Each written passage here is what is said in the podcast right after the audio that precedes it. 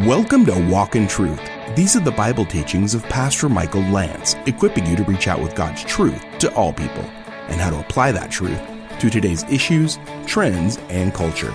Learn more about the program and our church when you visit walkintruth.com. Now, here's part three of Pastor Michael's teaching in Exodus chapter 34, verses 1 through 7, called When the Lord Passes By.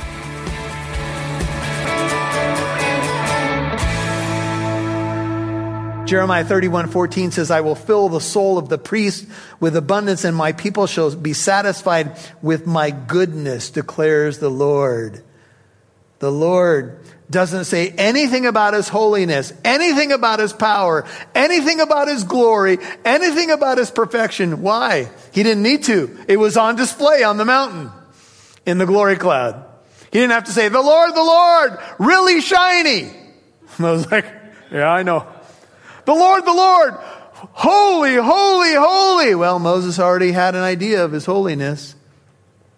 But what does he say? The Lord, the Lord, gracious, compassionate. Do you know the God that we have trusted in and the God that we proclaim? This is who he is. This is the sovereign God. Now, there's going to be other attributes I'm going to tell you about that round this picture out. He's not just these things. We'll see that in a moment. But Exodus 34 6 is one of the most important verses in the Bible. In fact, it is quoted or referred to dozens of times in the Old Testament. Let me give you one example. Turn to Psalm 103. Psalm 103. Hold your place in Exodus, we'll come back to it. One of many places that we can point to, but let's just muse on this one just for a second. Psalm 103.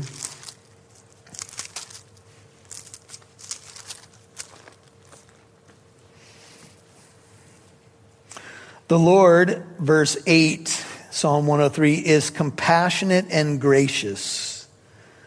What is he? Slow to anger and abounding in loving kindness. He will not always strive with us, nor will he keep his anger forever. He has not dealt with us according to our sins, nor rewarded us according to our iniquities. For as high as the heavens are above the earth, so great is his loving kindness towards those who fear him. As far as the east is from the west, so far as he removed our transgressions from us. Just as a father has compassion on his children, so the Lord has compassion on those who fear him. He himself knows our frame. He is mindful that we are but dust. In the book of Joel, which is a little further back in your Bible, chapter 2, the book of Joel is all about the day of the Lord, the day of the Lord, the day of the Lord. And the Lord utters his voice in 2:11 of Joel before his army. Surely his camp is very great. Strong is he who carries out his word. The day of the Lord is indeed great and very awesome. Who can endure it? This is what the Lord says in Joel 2:12. Yet even now declares the Lord, Return to me with all your heart, with fasting, weeping, and mourning. Rend your heart and not your garments. Now return to the Lord your God, for he is gracious and compassionate, slow to anger, abounding in loving kindness, and relenting of evil. Who knows whether he will not turn and relent and leave a blessing behind him, even a grain offering and a libation for the Lord your God. Back to Exodus 34. Even Jonah said it in a moment of frustration when God forgave the Ninevites. He said, I knew that you are a gracious and compassionate God, slow to anger and abounding in loving kindness, and one who relents concerning calamity. And then Jonah says, and now kill me. Come on, Jonah. Did you not have breakfast? I mean, what's going on here, right? Now, he said that with some disdain, but this is a constant in our Bibles. The Lord is full of compassion. Look at verse 7 as we round out the text 34 7. The Lord is he who keeps loving kindness. He keeps showing it. He is faithful to it. For thousands who forgives iniquity and transgression and sin. Those are three different ways to say when we blow it iniquity, Transgression means kind of a, we dig our heels in when we know it's wrong and we still do it. Iniquity, we go the wrong way. And then sin is the more general word. God forgives it all iniquity, transgression, transgression, and sin. Yet, he will by no means leave the guilty unpunished, visiting the iniquity of the fathers on the children and on the grandchildren to the third and fourth generations. Now, all God's people said it was sounding so good until the end of verse 7. Because you were talking about grace and compassion and patience and abounding in loving kindness. And then it says, but he won't leave the guilty unpunished. Wait a minute. I'm the guilty. I was reveling in all these wonderful attributes of God until I read verse 7. Now what? Well, you have to know that of the attributes of God, you have to always include justice. Let me give you the seven. God is compassionate. Number one, the word in Hebrew is merciful and sympathetic. He's gracious. The word means undeserved favor. He's patient or long suffering. We all get that. He abounds in loving kindness, fourth attribute. He's full of loyal covenant love. He's full of truth, the Hebrew word amet. It speaks of faithfulness or truthfulness. He's forgiving. That's the first part of verse 7, which means he even lifts and carries, lifts up and carries away our sins or bears them on himself. Yet, seventh attribute, he is just. He will not leave the guilty unpunished. And when we were in Exodus chapter 20, we dealt with this third and fourth generation. And that, uh, this has confused some people because we've read other scriptures that say that people are responsible for their own sin and other generations shouldn't pay the price. What's going on here? This is a helpful comment from Stuart's commentary. He says, This has been widely misunderstood. It does not represent an assertion that God actually punishes an innocent generation for sins of a predecessor generation. Rather, this oft repeated theme speaks of God's determination to punish successful, successive generations for committing the same sins learned from their parents. In other words, God will not say, I won't punish this generation for what they are doing to break my covenant, because after all, they merely learned it from their parents who did it too. But to this is contrasted with his real wish to show covenant loyal love to a thousand generations of those who love him and keep his commandments. That's Exodus 20, verses 5 and 6. What's interesting is that Exodus 34, 7 doesn't say anything about people who love God and keep his commandments. It just says that he's faithful to forgive. And that's what God does do. He is faithful to show covenant forgiveness. In fact, that's what he's doing with Israel. Just think with me for a second. The generation that Moses leads in the wilderness, what happens to them? They wander for 40 years and they all are laid low in the wilderness. Who goes into the promised land? Only those who were 20 and below. Scholars will argue that that's the age of accountability. God treated the one generation differently than the other one. He did not punish the next generation for the sins of their parents, but the sins of their parents laid them low, and Joshua and Caleb went into the promised land because they believed the Lord. And then the, uh, the next generation is the one that actually crosses the Jordan, and then they take Jericho, right? And they circle the city, and you know the walls come down and all of that. But when they get to a place called Ai, and it seems like the battle is going to be really easy, there's a dude named Achan who takes some of the, the, the stuff, right, and hides it, and God lets them get whooped. And they get whooped because they disobey God. And God deals with that generation on the merits of their own belief and faithfulness to God. Everybody with me? But I will say this if a generation disobeys God or is in idolatry, etc., and then the next generation continues in that way, then God will deal with equity, we would say, to both those generations. God is compassionate, gracious, slow to anger, abounding in loving kindness, truth. He is forgiving. He forgives sin, iniquity, and transgression, yet he is just. And he won't leave the guilty unpunished. And all God's people said, Now what? Because I am guilty. Well, here's where we find our hope in a new covenant.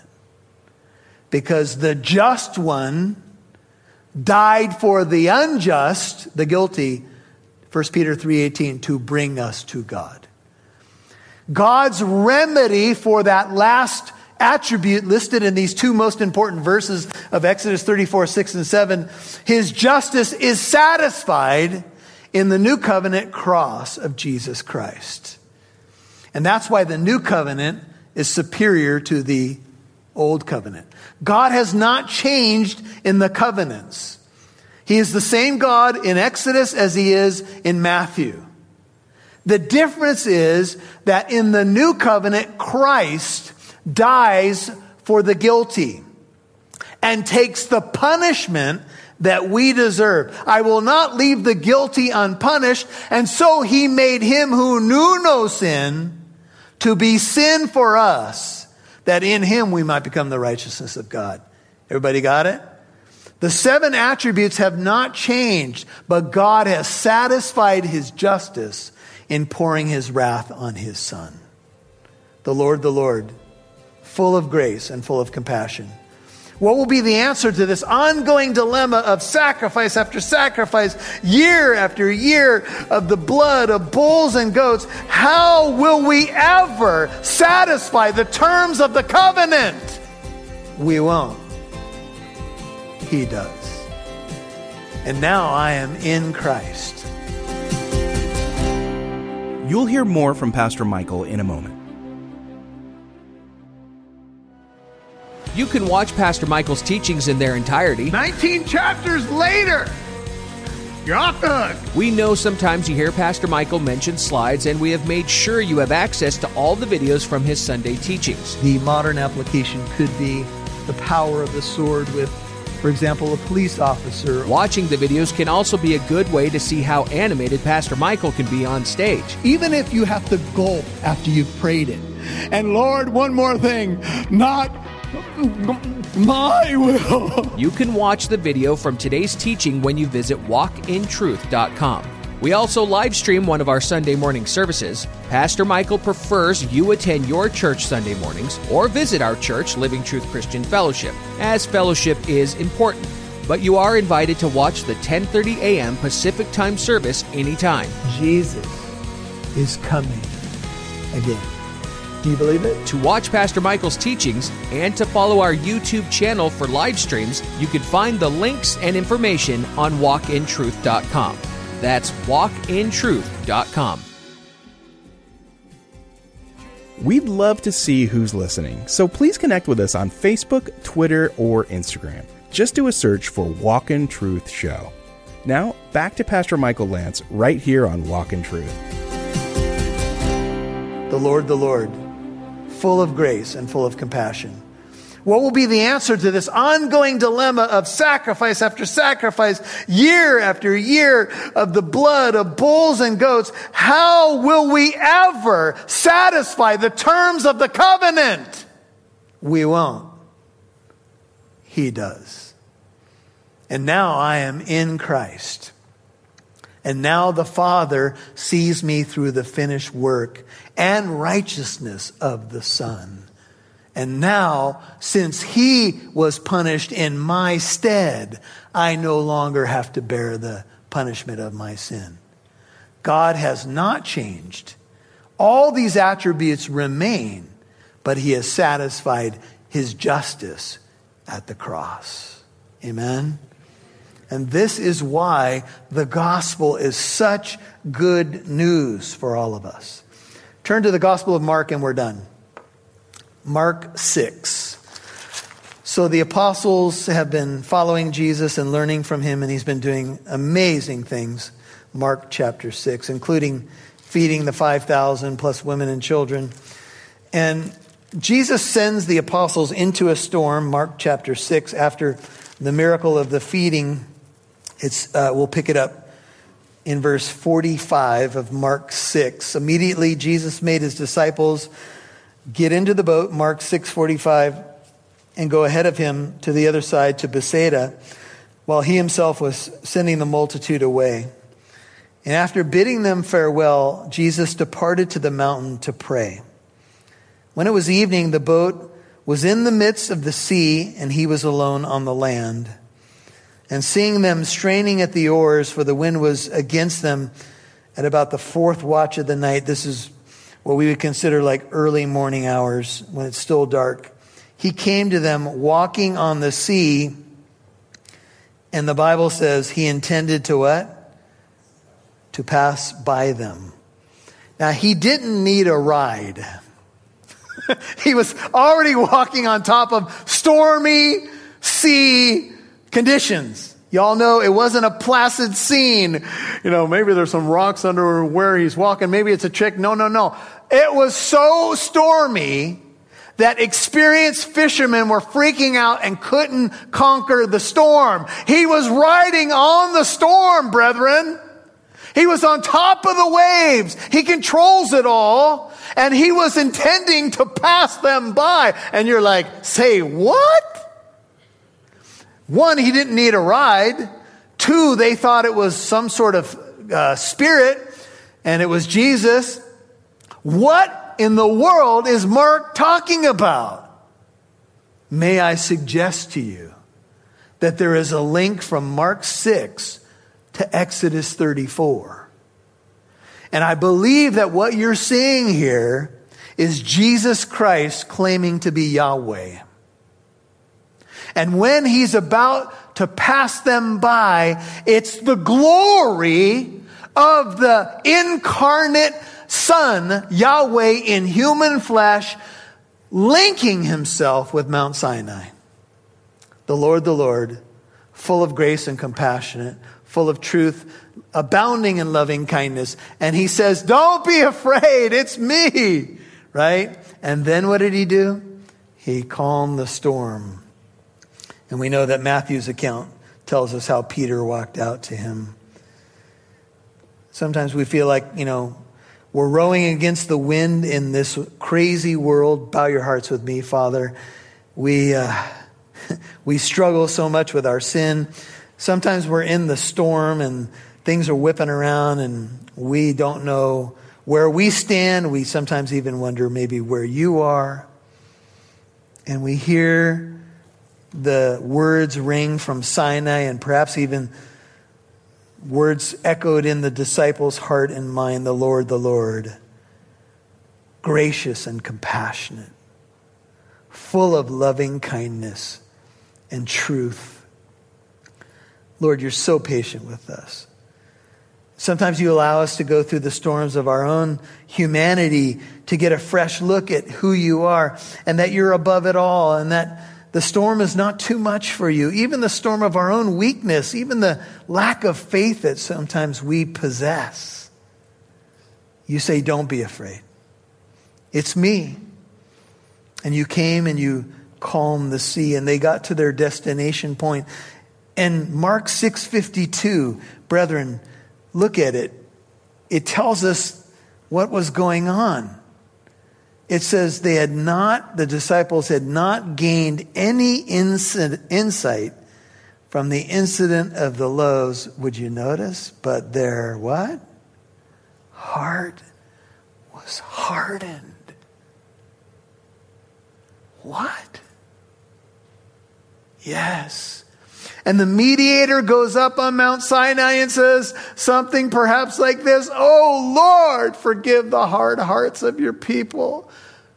I am here to mediate. Forgive my hard heart. Oh God, help me gain insight into who you are, into what you're about, into who I am in you. Help me manifest these aspects of your communicable attributes. Oh God, change me.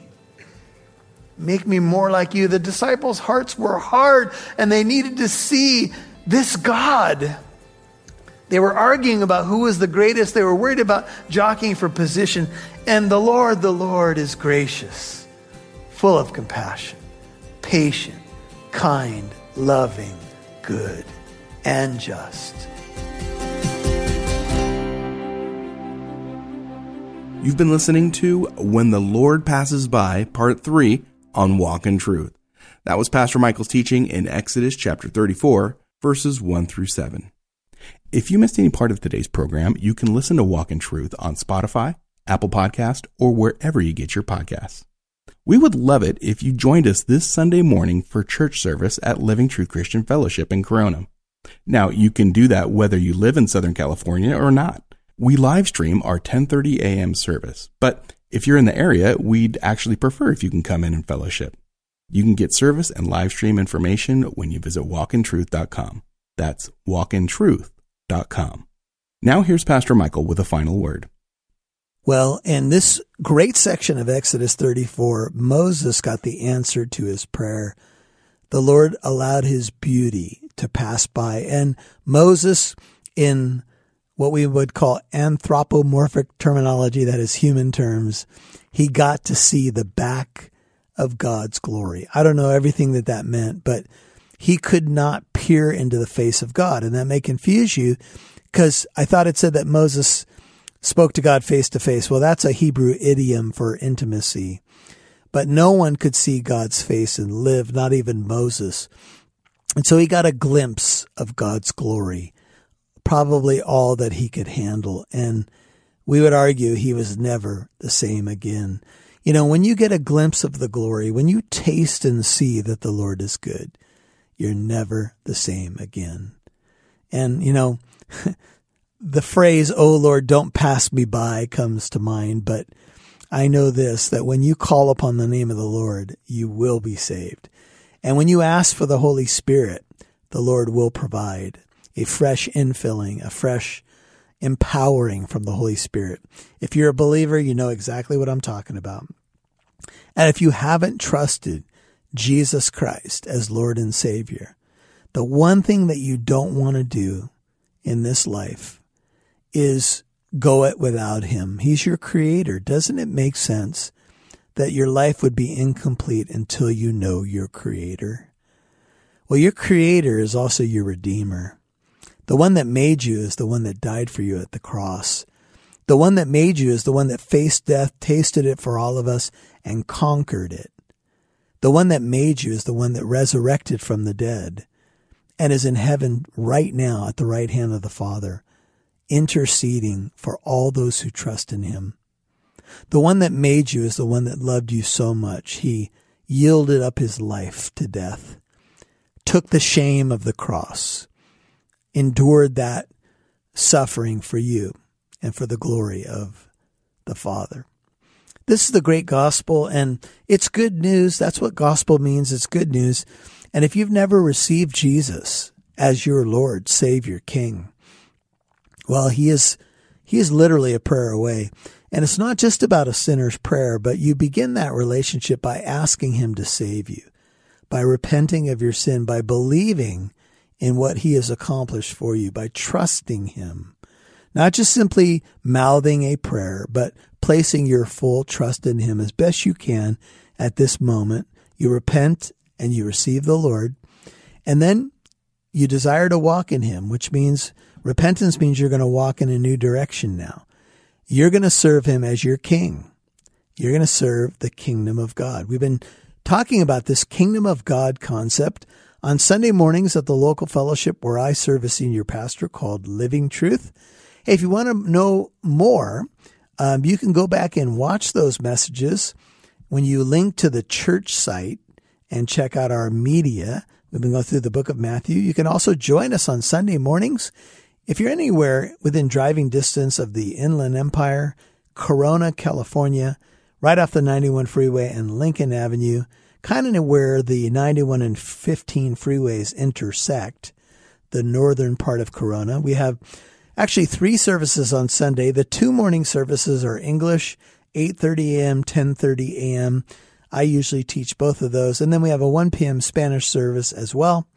And we'd love for you to join us. Don't forget, we always live stream the 10:30 a.m. Pacific time uh, church service if you don't have anywhere to go or you're reliant on live stream. Um, check that out when you go to walkintruth.com. You can uh, link to the YouTube page right from there. Well, God bless you. Have a tremendous evening, day, wherever you are on your time of the day, and we'll see you right here next time. And don't forget that Walk in Truth is a listener supported ministry. Your financial partnership helps us broadcast on this station and provide the podcast for free. Also, more people like you can dive deeper into the Word of God and apply it to their life. Please consider becoming a Walk in Truth monthly partner of at least $10 a month. Or you can always give a one time gift. Please visit walkintruth.com to give. And join us Monday for Pastor Michael's teaching in Exodus 34, verses 27 through 35, called With Unveiled Faces. I'm Mike Massaro. Thanks for listening to Walk in Truth, where it's our goal to equip you to reach out with God's truth to all people.